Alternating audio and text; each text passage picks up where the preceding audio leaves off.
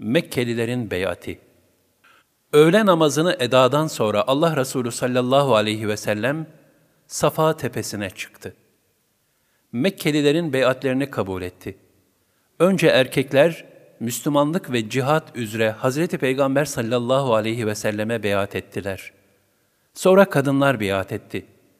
Kadınların beyati hususunda Allah Teala Resulullah sallallahu aleyhi ve selleme şöyle buyurmuştu. Ey peygamber!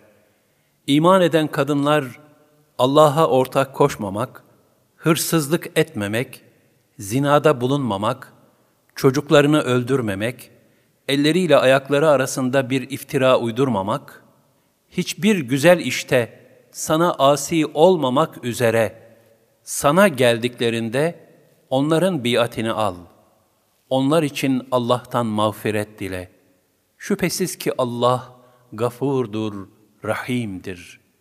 El-Mümtehine 12 Kadınların beyati sözle ve Resulullah sallallahu aleyhi ve sellemin elini batırdığı bir su kabına ellerini batırmak suretiyle tahakkuk etmiş, onlarla musafaha şeklinde bir biat hiçbir zaman vaki olmamıştır.''